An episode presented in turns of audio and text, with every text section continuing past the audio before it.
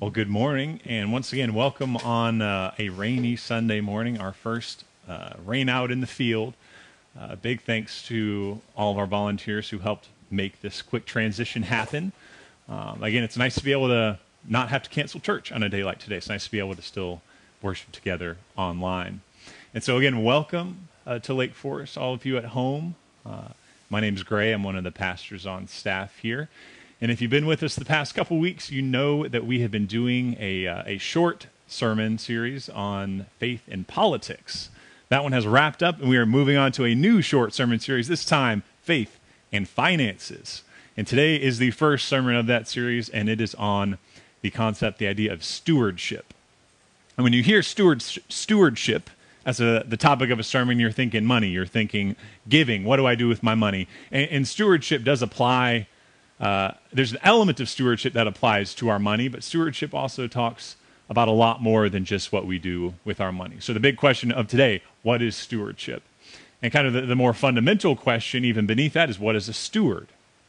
What is a steward? So a steward is a, a person who's been put in a position uh, to continue or enact the will of their master, their lord, the person in charge, their boss. Again, that's a person put in a position to continue or enact the will of their Lord, the, push, the person put in charge. So, been excited this fall that football has come back. It was looking uh, doubtful for a while, and even as the game started back up, we had uh, some teams have infections uh, among their players and even some among their coaching staffs. And one particular team, Florida State, had uh, their head coach, Mike Norvell, get COVID.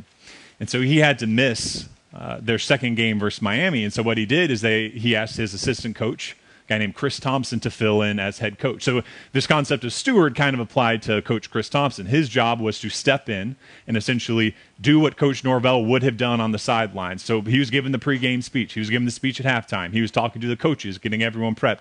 His job was to basically to do what Coach Norvell would have done had he been able to be there. So again, Co- Coach Thomsen in a way filled in as a steward for the head coach as the, the head coach was not there.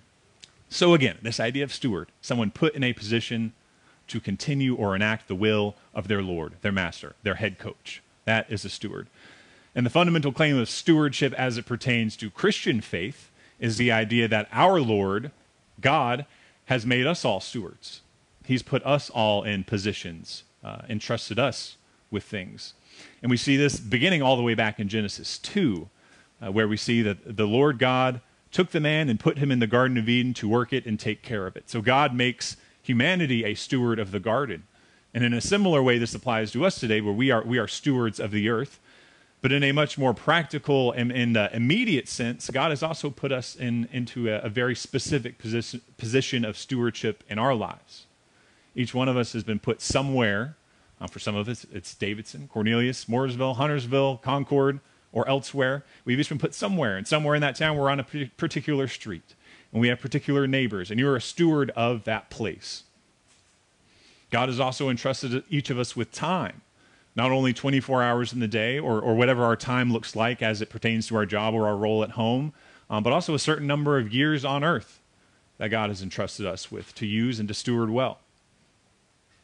God has also entrusted us uh, with position and this could be a, a position as a job, but it could be a position, again, as a role in the family, could be a position as a role in the community, like maybe you're on the PTA or on the town board or something like that. We're, we're all put in positions, and God has entrusted us with, with that position to steward it well. Same goes with our resources, and this includes finances, but it also includes our talents and our gifts and our connections and the ways we have to get things done, our resources, things we can draw from. God has entrusted us with a certain set of these and we're supposed to be good stewards of those. And lastly, one other is relationships. God has entrusted us with a particular role and place in people's lives. All the people that we touch in our life, uh, we are good stewards of that relationship. God asks us to be stewards of that relationship. We're the only person God has put there.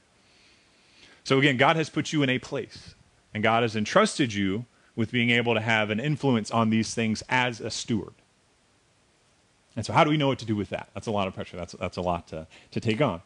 And this, uh, this brings us to our passage for today. Again, it's Matthew 26, verses 6 through 13. And as you remember, um, a woman came to Jesus in a house, and she brought her very expensive jar of perfume. And she poured it on Jesus' head. And then the disciples say, again, this is picking up the end of verse 8. Why this waste? They ask. She poured this whole jar of perfume on his head. They say, This perfume could have been sold at a high price and the money given to the poor. And this is a hard passage uh, to make sense of. And we'll continue on here in, with the rest of it here in a moment. But basically, what the disciples are saying here is that this woman has been a bad steward of her perfume. I like the King James translation. It says that they say, To what purpose is this waste? So not only is it wasteful, it's also kind of purposeless, is what they're saying. And again, I said it's a hard passage. I think it's a hard passage because in a lot of ways, I, I, I might have said the same thing were I there with them. Jesus talks frequently about helping the poor. The Old Testament t- talks about God's command to, to care for the poor and the outcast. In Matthew 19, uh, the conversation Jesus has with the rich young ruler, he says, If you want to be perfect, go sell your possessions and give to the poor, and you will have treasure in heaven. Even more strikingly, right before this happens, uh, this incident with the perfume happens, in Matthew 25, Jesus gives a sermon where he teaches a lesson about uh, whatever you did for the least of these, you did for me. So he basically says, if, if you see a hungry person, you feed them, you've done that for me. So Jesus has just given a sermon, uh, a teaching about caring for the poor. And so, again, I'm kind of sympathetic to the disciples here. I, I, I can see how they'd think we need to do what Jesus has just commanded us to do. Disciples are asking, shouldn't we be maximizing the tangible effects of this resource? Wouldn't that be what good stewardship looks like in this moment? It's a good question. And as Jesus often does, he responds in a way uh, that even we who follow him, even the disciples who followed him, might not expect. Picking up in verse 10, he says, Aware of this, Jesus said to them, Why are you bothering this woman? She has done a beautiful thing to me. The poor you will always have with you, but you will not always have me. When she, when she poured this perfume on my body, she did it to prepare me for burial. So, what is Jesus saying about stewardship? What is good stewardship? Uh, we've got three points for what is stewardship this morning. First one good stewardship is worship, first and foremost. Good stewardship is worship. So, Jesus is saying, contrary to what the disciples said, Jesus is saying this woman is being a good steward. He says she has done a beautiful thing. And again, the hard thing is the, the disciples aren't wrong that this was a valuable jar of perfume. And Jesus, yes, is clear about caring for the poor. But what Jesus sees, what Jesus does not miss, is that here is a woman who has come with what she has, and she has brought it to him to worship. Was it excess? Maybe. I don't know. What, um, would it had, have had the same effect if she just used half the jar and sold, and sold the other half and gave it to the poor? I'm not sure. Who knows? Doesn't really matter because that's not what happened. Um, what did happen was that she was the steward of that perfume, and she used it to worship God. She had been entrusted with that perfume, and she used it in a way that worshiped God. And again, the disciples were caught up in the ethics of it, but Jesus saw a person using her resources to worship. And we've talked a lot about worship. I mean, the point is good stewardship is worship. And, and a lot of times in uh, church circles today, we have a bit of a narrow view of what worship is. Uh, if I were to ask you what worship is, I think a lot of people would think, oh, it's the songs we sing at church. And yes, uh, we do worship through songs at church. And singing is a great way to worship, but worship can be a lot more than that. Worship is an attitude and posture of our heart and an act proclaiming, first and foremost, to God, but also to ourselves and people around us, who God is. Again, it's worship is a, a posture and attitude of our heart that proclaims to God who God is, and proclaims to ourselves who God is, and proclaims others who God is. And again, that's what this woman's done with her perfume. Um, there's a posture of her heart of worship, and she proclaims to Jesus who she believes he is. She proclaims she believes he's Lord, her King. She proclaims to those around him who she believes he is, and she pro- proclaims to herself who she believes he is and and we don't have any recording if, if she said anything or or if she just did it, but but in reality, what she did said everything. She anointed Jesus like a king with all that she had. And in doing that, she identified that she viewed him as king. And she said she will use what she's been given because she trusts Jesus and wants to honor him. It's as simple as that. Again, the, the difficult thing the disciples get into is making it more complicated, but Jesus says it is as simple as that. And so, how does this play out for us today? How does this idea of, of good stewardship as worship apply to us today? How does it direct our lives and the way we live, the decisions we make? How does it direct our actions, the things we do or don't do? How does it affect our words and, and the responses to other people's words we have? How does it affect our relationships with people, our possessions, all the things, all of these things that God has entrusted us with? How does this, this idea of good stewardship as worship um, affect what we do?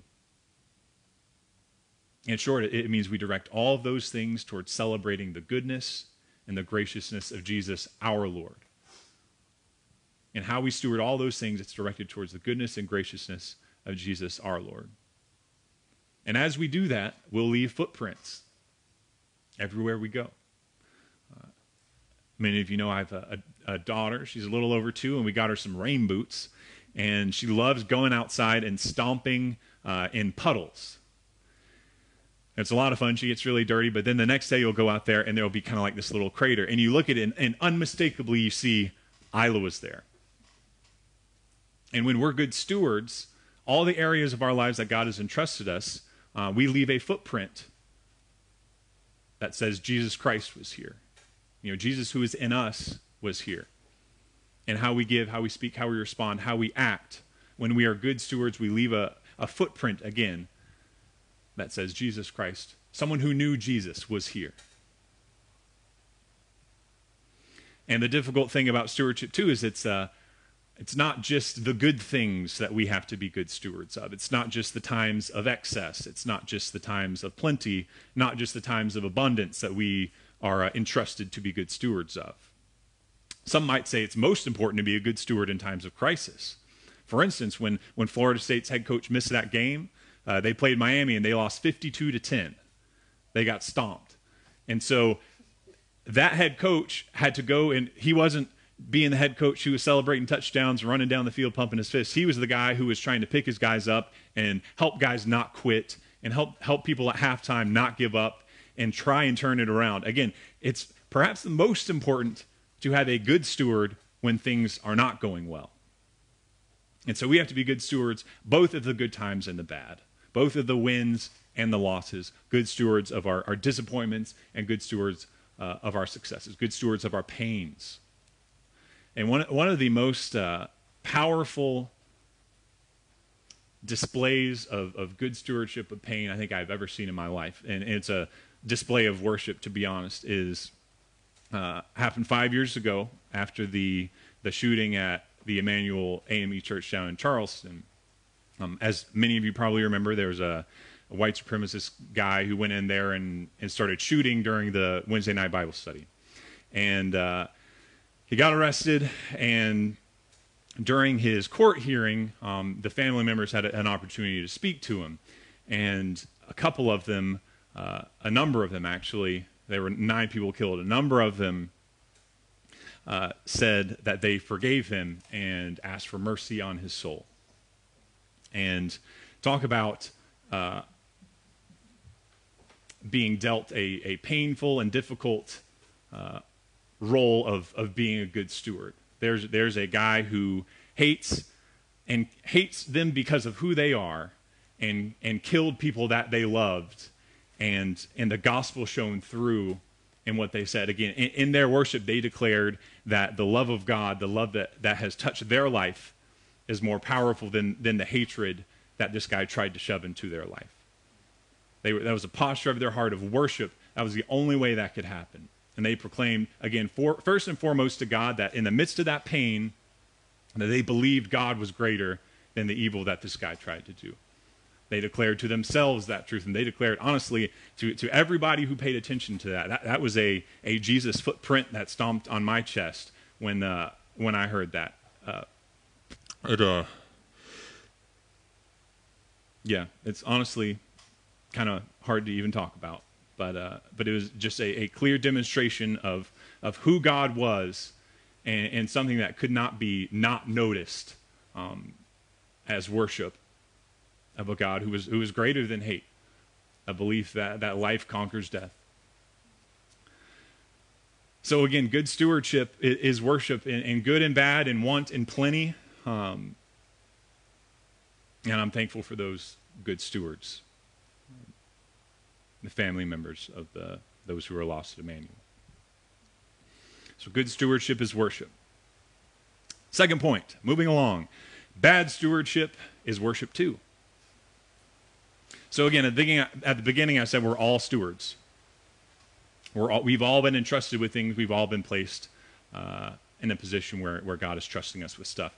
In the same way, we all worship things. Uh, all, every, every one of us is, is directing our actions and the way we live our life uh, in a way that says something about someone or something, in, in a way that, again, worships something. And throughout history, there have been competing views of, of what this something is um, in terms of what's kind of the, the trend of the time. Long time ago, in, in kind of the biblical times, the, the prevailing sentiment was kind of a familial worship where you were a, a member of this, this extended family structure, kind of like a patriarchal structure, and, uh, and much of your life was directed towards this family. As a good steward, as a family member, um, your role was to help increase the influence and the power and the wealth and the prestige of your family, and to not dishonor or to uh, devalue your family's name. And so everything you were doing was directed towards, again, this building up of your family.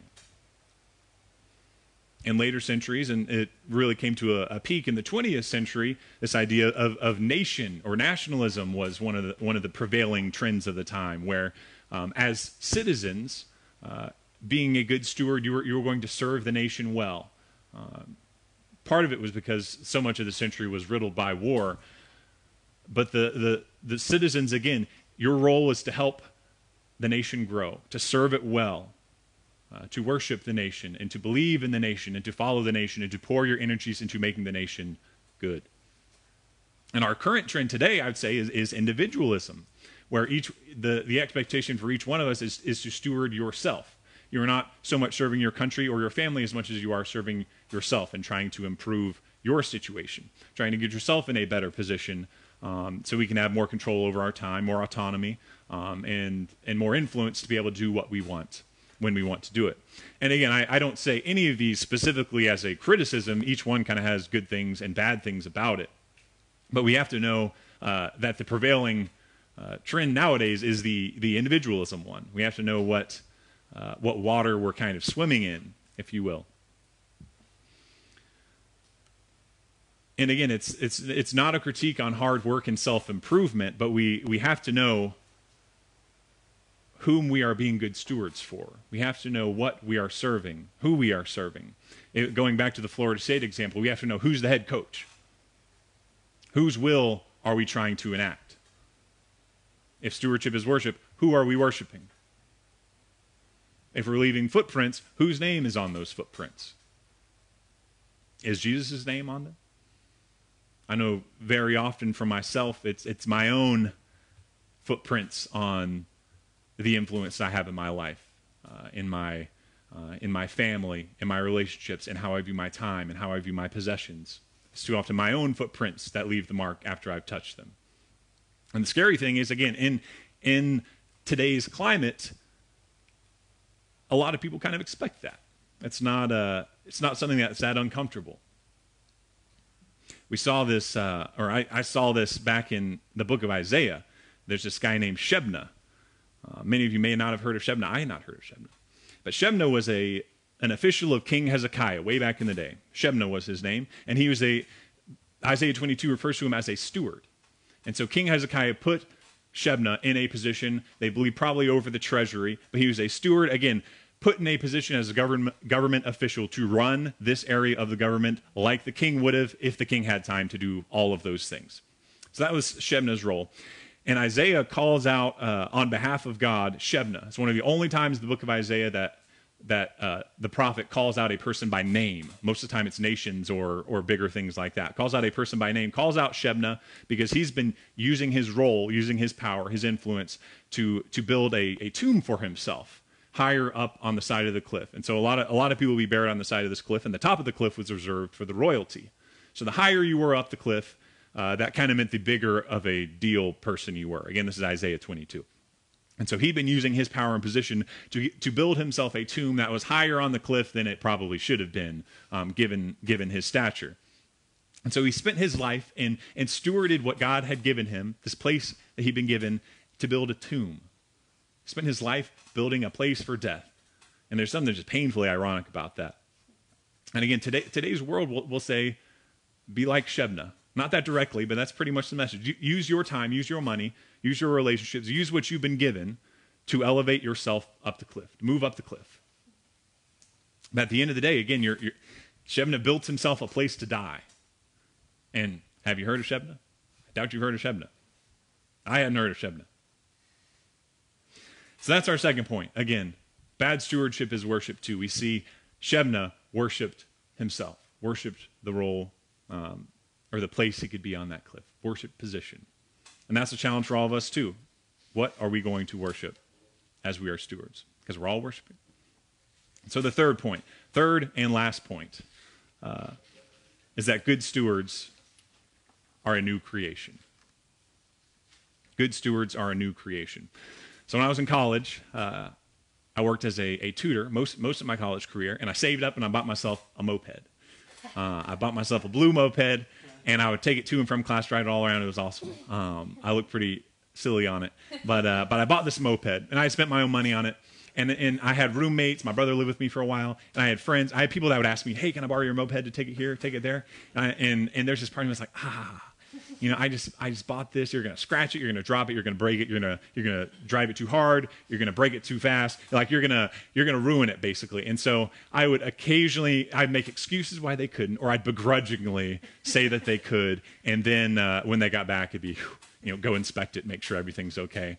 And uh, and it just was miserable because I felt like a Scrooge, but I was also just stressed out anytime someone would ask. And I had this this friend at school who also had a moped. We had a lot of friends with mopeds. Uh, he also had a moped, and man, he would let anybody drive his moped. They like you didn't even have to ask him. You could show up at his house and take his moped, and he was totally cool with it. And uh, and so one day I asked him, I was like, "Hey, how do you like? How are you so cool about your moped?" And he he said, uh, "That's not my moped. That's God's moped." And it's, it sounds out of context, kind of silly, but basically he was saying God God had has allowed me to have this moped for a time. And as a steward of this moped, I'm going to let it be used to the max. Uh, and man, that was a Jesus footprint on my chest. Uh, still remember that to this day. And so, what what uh, stewardship really about really is about is, is a paradigm shift, a, a, new set of lenses in how we see what we've been entrusted with. It's a new way of seeing how we've been entrusted with. So, how a new way of looking at how we view our time, you know, is it going to be an opportunity to have an impact on other people's life, an opportunity to shine the gospel in an area uh, that might just feel like like normal, or will it be a barrier to you uh, getting the free time you want? I know I've struggled with this when it comes to like bedtime at night. It's real easy to want to just like get through that so I can get to my own time, or I can just do what I want to do, uh, and not be a good steward of man. You got 45 minutes at night. Uh, that can really make an impact on on your child? And are you going to be a good steward of that or not? That's been a, a struggle for me. Similar type thing, though. Uh, how, how, do you view your job? How do you view your money? Um, are, are, all these things viewed as, as barriers to your will? Because again, if you're a, if you're if you're buying into that individualism thing, and every and life is oriented towards enacting your will, then you're going to view everything as a barrier to that will. You're going to view uh, that call from a friend on Friday night at 6 p.m. This friend who's you know kind of difficult for you as a pain, or that call from the friend who needs uh, someone to talk to because they've had a hard week. You're going to view that as a pain in the butt rather than like, okay, here's an. As much as I'd love to relax, here's an opportunity uh, to be a good steward. We're going to view other people that, that are alongside us who are talented not as like great people to have on our team, but as like competition uh, because again, we're trying to climb up the cliff. Uh, we're gonna we'd view not a uh, not giving to to the church or tithing or to ministries or whatever. Um, not going to view that as a way to participate in what God's doing, but you view it instead as like a, a tax, another ten percent kind of shaved off. Uh, again, it really is just about a, a paradigm shift, a different set of lenses for how we view our mopeds of the world. And as we can embrace that new paradigm, as we can embrace good stewardship as worship, worship of God, then we'll start to see our life, the ups and the downs, we'll start to see them all as opportunities to embrace our role as God's steward, to embrace our role in God's story. And the Holy Spirit will help us with that. And again, that, that doesn't mean all of a sudden everything's going to be fun. It doesn't mean I'm not going to be tired at bedtime anymore. It doesn't mean uh, you know you're you're going to be happy when you get the call at 5:30 on Friday night, but it means all of a sudden it has purpose now. It's not just a barrier to you getting what you want. It's it's something that that has meaning despite uh, the difficulty it brings. That that it can bring meaning. And these lenses change. This paradigm shift, ha- shift happens as we grow as Christians. Uh, so don't don't feel bad if you're not always a good steward right now. Um, I'm not always a good steward, uh, but that is something that I am I am struggling to to grasp more fully. Uh, I've, I've, been in a, a, discovery course this fall where we've read through uh, a few books of the Bible, and there's this this verse that's taken uh, that has stuck in my mind for weeks now. It's from the book of Philippians, and Paul has just talked about how uh, through faith we have righteousness. Through faith we have righteousness, but then Paul talks about how he's while this is true, he has struggled to take hold of it. Like while while it's true out there, he struggled to really like make it true in here. Uh, and he writes in Philippians 3:12, "Not that I have already obtained all of this, so not that I've already obtained this reality or I've already arrived at my goal, but I press on to take hold of that for which Christ Jesus took hold of me. I press on to take hold of that for which Christ Jesus took hold of me." There's this great line in a, a song by NEEDTOBREATHE. Uh, where he, he, they write, I know that I'm found, but I can't keep from hiding. So there's again, there's this reality. We know that there's this truth, but there's this part of us that resists. Uh, there's part of us that resists, like letting that truth uh, really permeate into the deeper parts of us. And that's the struggle we wrestle with here. Um, is that again, there's this truth. The lenses are there. As Christians, the reality has changed. But we struggle, and as we grow, uh, we ask God to help us see through these new lenses, to see through this new paradigm, to see our lives as worship, to see our role as good stewards. So, in closing, I'll kind of come back to where we started. You are a steward. That's good news. You can't opt out of that. You are a steward. You've, you've been put somewhere. You've been given people. You've been given time. You've, you've been given relationships. You've been given position. And so, as a steward, we need to be faithful wherever we are and, and with whatever God has trusted us with. So I'm going to close with a, uh, a passage from Romans that I thought summed this up pretty well. It's specifically about gifts, but gifts are things God has, has given us and, and asked us to be stewards of. So again, it's Romans 12, verses 6 through 8. Having gifts that differ according to the grace given to us, let us use them. If prophecy, in proportion to our faith. If service, in our serving to the one who teaches in his teaching, to the one who exhorts in his exhortation, to the one who contributes in generosity, to the one who leads, lead with zeal, to the one who acts with mercy, with cheerfulness. So, again, whatever you've been given, use that. Step into it and leave a footprint with Jesus' name on it. To land it real practically, are you a boss? God has put you in a position of authority over other people. Their future, their bosses and leaders will one day be affected by how well you've stewarded the role of boss in their life. Your how you how you steward that role will affect their family life at home, the type of mood they come in uh, from, from work at the end of the day. Steward your leadership. Are you a student? You've been given four years to do something that very, very few people in this world get to do. Go to a college and just focus on growing as a person so you can contribute to, to society one day. You need to be a good steward of that. Also, there are a bunch of people at college that are uh, that are homeless. They have a dorm to stay in, but they do not have a home at college. And, and as a good steward of someone who is connected in this place, um, you need to, to use that and, and give those people a home. Welcome them in. Are you a parent? God has given you a child. You're the only mother and father that that child will ever have on this earth. You need to be a good steward of that soul that's been entrusted to you. Um, or Fathers of daughters, again, I say this one to myself too. Uh, how father, fathers of daughters, how your daughter views men and how they view God their father will probably be influenced by the role you do or don't play in their life. Are you husband or a wife? God has entrusted you with one of his sons or daughters. There's only one person in that role in each other's life, and that's you. And you need to be a good steward of that, good steward of each other's heart, good steward of each other's minds, good steward of this person that God has trusted you and only you with. Roommate, child, I could go on. There are many more. But again, we're all stewards. We've all been given resources. Can't opt out of it. So the question that I'll leave you with is, is what kind of steward are you going to be? And let's pray together, and I'll uh, I'll open us and give us a little bit of time to uh, to reflect. Um, please pray with me. So, Lord, we're going to take a few moments here and reflect um, not only on how we can be good stewards, Lord, but to reflect in gratitude on, on all the ways that good stewards have touched our lives, on all, on all of the, the footprints with your name on it that, that have brought us uh, to a place uh, where we know and we, we seek to know you. We know that, that just as we are called to uh, participate as stewards, we, we have also received a great deal from stewards. So, Lord, we'll, we'll take a few moments and, and talk to you and again reflect on, on the stewards who have touched us and, and the, the ways in which we can better be a steward in our lives. We'll reflect now.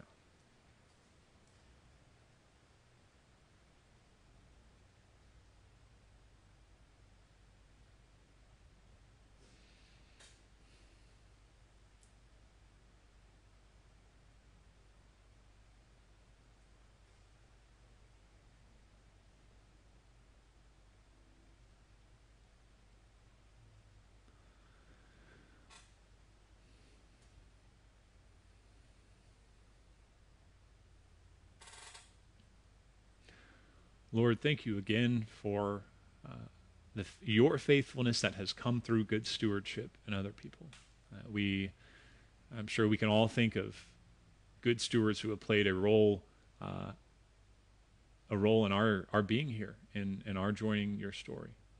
Um, so, Lord, again, empower us, help us believe uh, in this new paradigm uh, that as Christians, uh, you, you've entrusted us with so much uh, to direct, to worship you with, and help us worship you uh, in what we do, in how we think, in what we say, in all the many ways you've entrusted us. Lord, help us be good stewards.